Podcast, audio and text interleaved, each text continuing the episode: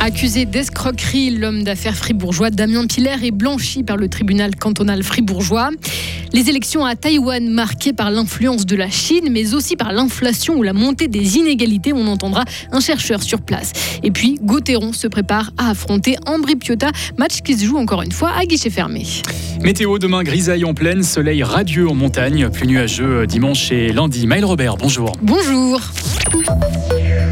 Damien Piller remporte une nouvelle manche en justice. L'ancien président de Migros Neuchâtel-Fribourg n'a pas commis d'escroquerie notamment, ni de gestion déloyale en marge de la construction de deux succursales dans le canton de Fribourg. C'est ce que dit le tribunal cantonal fribourgeois. Selon son verdict, l'homme d'affaires fribourgeois ne s'est pas enrichi aux dépens de l'entreprise. Sarah Camporini. Et deux montants de 800 000 francs chacun, voilà sur quelle somme porte cette affaire. Des sommes versées par Migros Neuchâtel-Fribourg, l'une à la société Anoura SA, aux mains de Damien Piller pour la réalisation de différentes infrastructures d'un magasin à Belfaux et l'autre à Constructor SA, racheté depuis par le promoteur fribourgeois pour la construction du Migros, cette fois à La Roche. selon la coopérative Migros Neuchâtel-Fribourg, ces paiements ont été faits sans contrepartie des deux entreprises en question, permettant à Damien Piller de s'enrichir illégalement aux dépens de Migros Neuchâtel-Fribourg. Mais le TC, tout comme le procureur général avant lui, rejette ces accusations dans son arrêt du 5 janvier dernier et blanchit également Marcel Junot, ex-directrice de Migros Neuchâtel-Fribourg. Pour l'instant, son influence respective et celle de Damien Piller pouvaient être importantes, mais les services de la coopérative régionale concernée par ces transactions ne dépendaient pas directement d'eux. Et toujours selon la Cour, le promoteur et l'ancienne directrice n'ont exercé aucune pression particulière pour l'obtention de ces mandats. L'instance rejette donc l'ensemble des chefs d'accusation, une décision qui peut encore faire l'objet d'un recours au tribunal fédéral.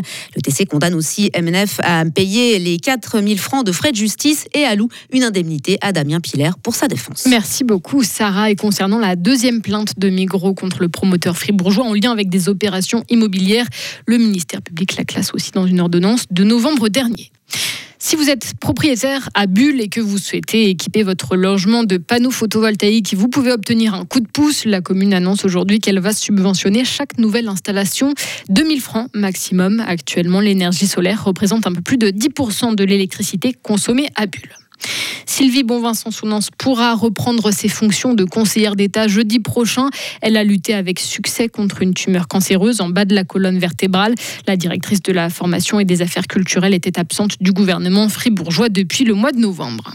À l'étranger, 23 millions de Taïwanais vont élire demain leur nouveau président. Vu d'ici, les enjeux de ce scrutin sont surtout géopolitiques, marqués par le jeu d'influence entre Washington et Pékin. Mais pour les Taïwanais, il n'y a pas que l'ombre du voisin chinois qui compte. C'est ce que nous dit sur place Alexandre Matisse. Il est chercheur en sciences sociales et politiques à l'Uni de Lausanne et chercheur invité à l'Université de Taipei depuis 2022.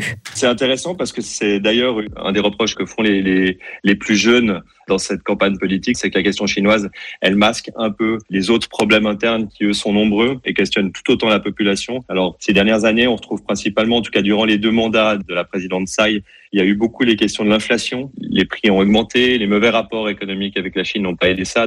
Le problème des inégalités entre les riches et les pauvres, c'est aussi des problèmes qui, ressortent énormément ici.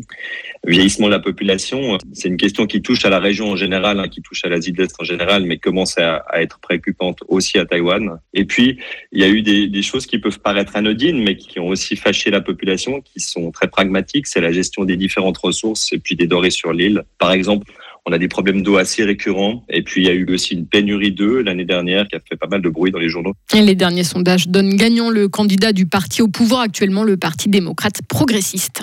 Et on passe au sport. En hockey sur glace, Gauthieron est en ce moment euh, la meilleure équipe de la Ligue à domicile. Avec près de 2,4 points de moyenne par match, les Fribourgeois vont-ils signer un quatrième succès consécutif en 2024 Réponse ce soir. Les Dragons affrontent Ambri Piotta. Ils auront l'avantage d'évoluer à domicile dans une patinoire qui affichera encore une fois complet l'entraîneur Christian Dubé.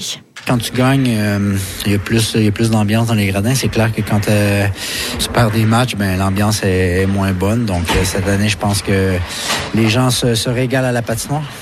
Euh, hier, on, on, interviewait à ce propos euh, votre président Hubert Weber. Il expliquait aussi que du coup, vu que tout va bien, euh, il y avait la possibilité toujours d'avoir cet étranger sur la deuxième partie de saison. Ça, on est où ça?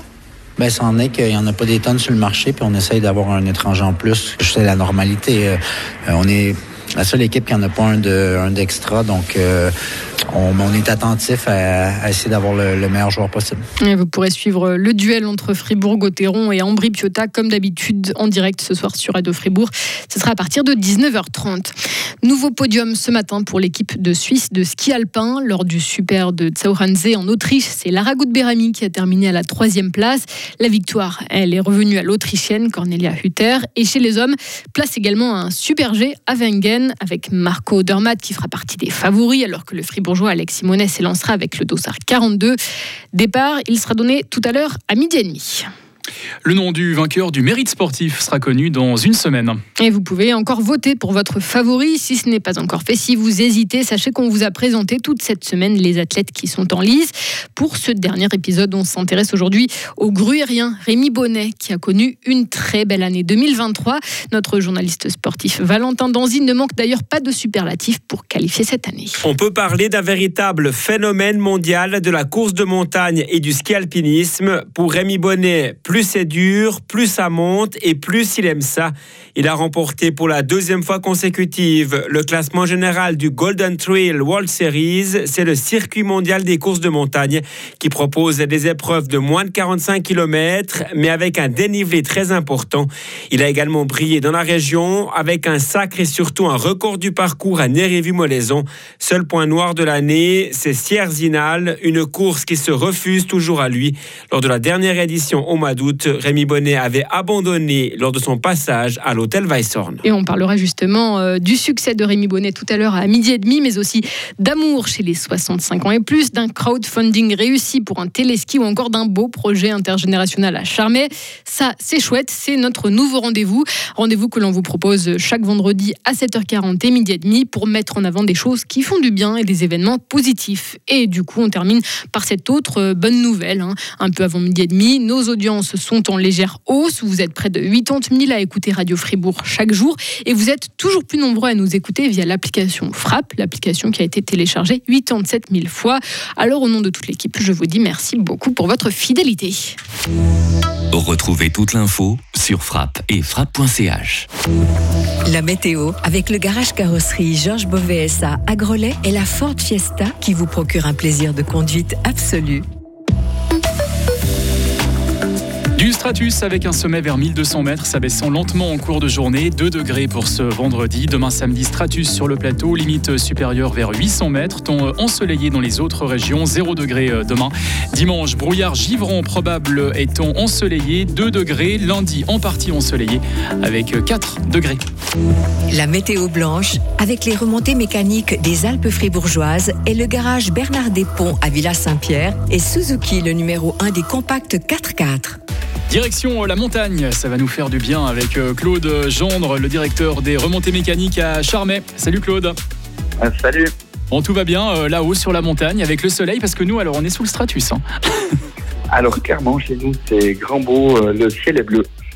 Ça fait plaisir. On va venir bah, dès, euh, dès aujourd'hui. Tout le week-end, euh, c'est ouvert à, à, Charmey avec une grande première. Ben, c'est vrai qu'on est très content de pouvoir enfin ouvrir notre village du Bounerotto. Euh, le télésiège sera ouvert ce week-end et de fait, le village d'activité est ouvert, accessible en raquette, en luge ou en ski. Donc la piste de luge également sera ouverte ce week-end. Donc on, on, se réjouit avec des super belles conditions. certes, il n'a pas beaucoup beaucoup neigé en bas, mais il y a de quoi faire quand même du joli ski. Ouais, puis l'état des pistes est, plutôt bon. Hein. Alors, tout ce qui est en haut, euh, je dirais entre 1003 et 1006, c'est parfait, vraiment. Et puis la partie basse, euh, aussi bien de l'intermédiaire que du télésiège, un petit peu moins bonne, mais c'est praticable à bon. Donc, euh, on se réjouit d'accueillir plein de monde. Le parc d'activité est ouvert, l'ouverture des pistes, hein, c'est parfait pour, pour ce week-end avec du soleil à Charmey. Merci Claude. Merci bien. Directeur des remontées mécaniques à Charmey. À bientôt.